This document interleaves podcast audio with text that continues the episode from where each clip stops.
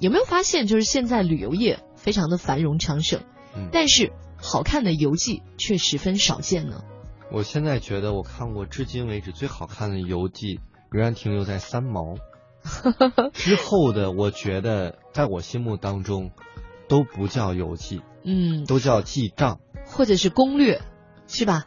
就是大家好像更需要攻略，工具书嗯或者是流水账。对，真正的精彩的故事，以及从文学的角度能够成为一本值得看的书，很多很少。那今天我们就为大家推荐这样一本吧，而且这是来自于台湾的一位作家的，叫詹宏志，嗯呃，叫《旅行与读书》。其实是这样的啊，就是说，呃，先介绍一下张宏志这个人吧。张宏志呢是台湾文化界的一个传奇人物，他横跨了出版、电影、音乐各个领域，他创办过四十多种杂志。而且他监制过几部名片儿，我们来提一下，大家应该就知道、侯孝贤的《悲情城市》，嗯，杨德昌的《古岭街少年杀人事件》，这都是很经典的台湾电影了。他都是监制哦，而且还跨界。而且他还担任过滚石唱片的总经理，而且他还创办过当时台湾影响力最大的一个出版品牌城邦文化，而且他还运营着台湾最大的网购平台叫 PC Home。这一下子让我们就觉得哇，这个人怎么这么厉害？这个人能写好书吗？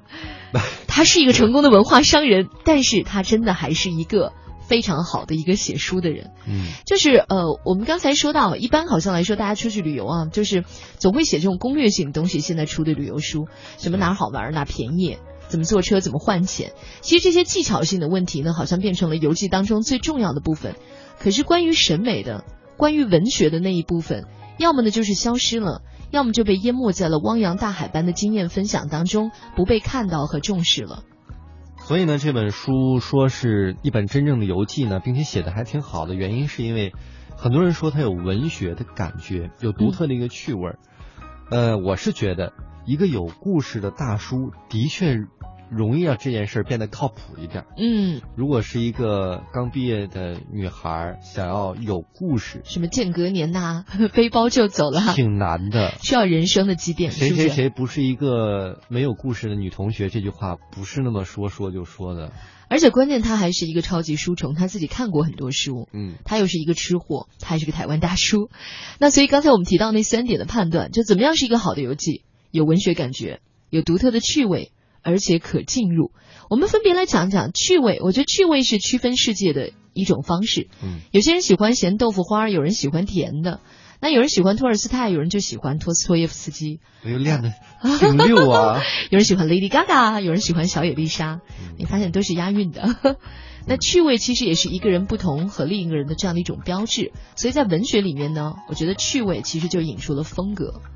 风格，我觉得能真正有自己的风格，就几乎已经站在作家那个边儿上了。嗯我们刚才说到这个詹宏志呢，他的一个显著的风格或者是标签儿呢，叫趣味。嗯比如吃，在日本的由十篇文章构成这个书里呢，六篇是以吃为主的，嗯，他爱吃，哎，所以他文章里面关于吃写的很多。而且呢，他还挺有意思的。他呢，用我最喜欢的一种方式，就是参观酒店的后厨，嗯。一定要进入幕后的大本营。嗯。然后呢，在日本他还去到一家由日本人开的法国餐厅，在伊斯坦布尔呢，他又穿梭于街头巷尾，试图找那种两种不同的烹饪手法，做出美味的羊头。嗯就是他不光是吃，他用他自己不一样的方式去寻找不一样的做法，以及跟吃有关的故事。又或嗯。者说，这个过程就是一个故事。除了吃呢，他还有另外一项趣味，就是读书。旅行和读书呢，向来是好搭档。古人云：“行万里路，读万卷书。”似乎这两种体验世界的方法，早早的就被安排好了，要一起来践行的。而张宏志呢，就是这么做的。他说：“只有一个人生是令人不满足的，只有旅行与读书能够让我们拥有超过一个人生。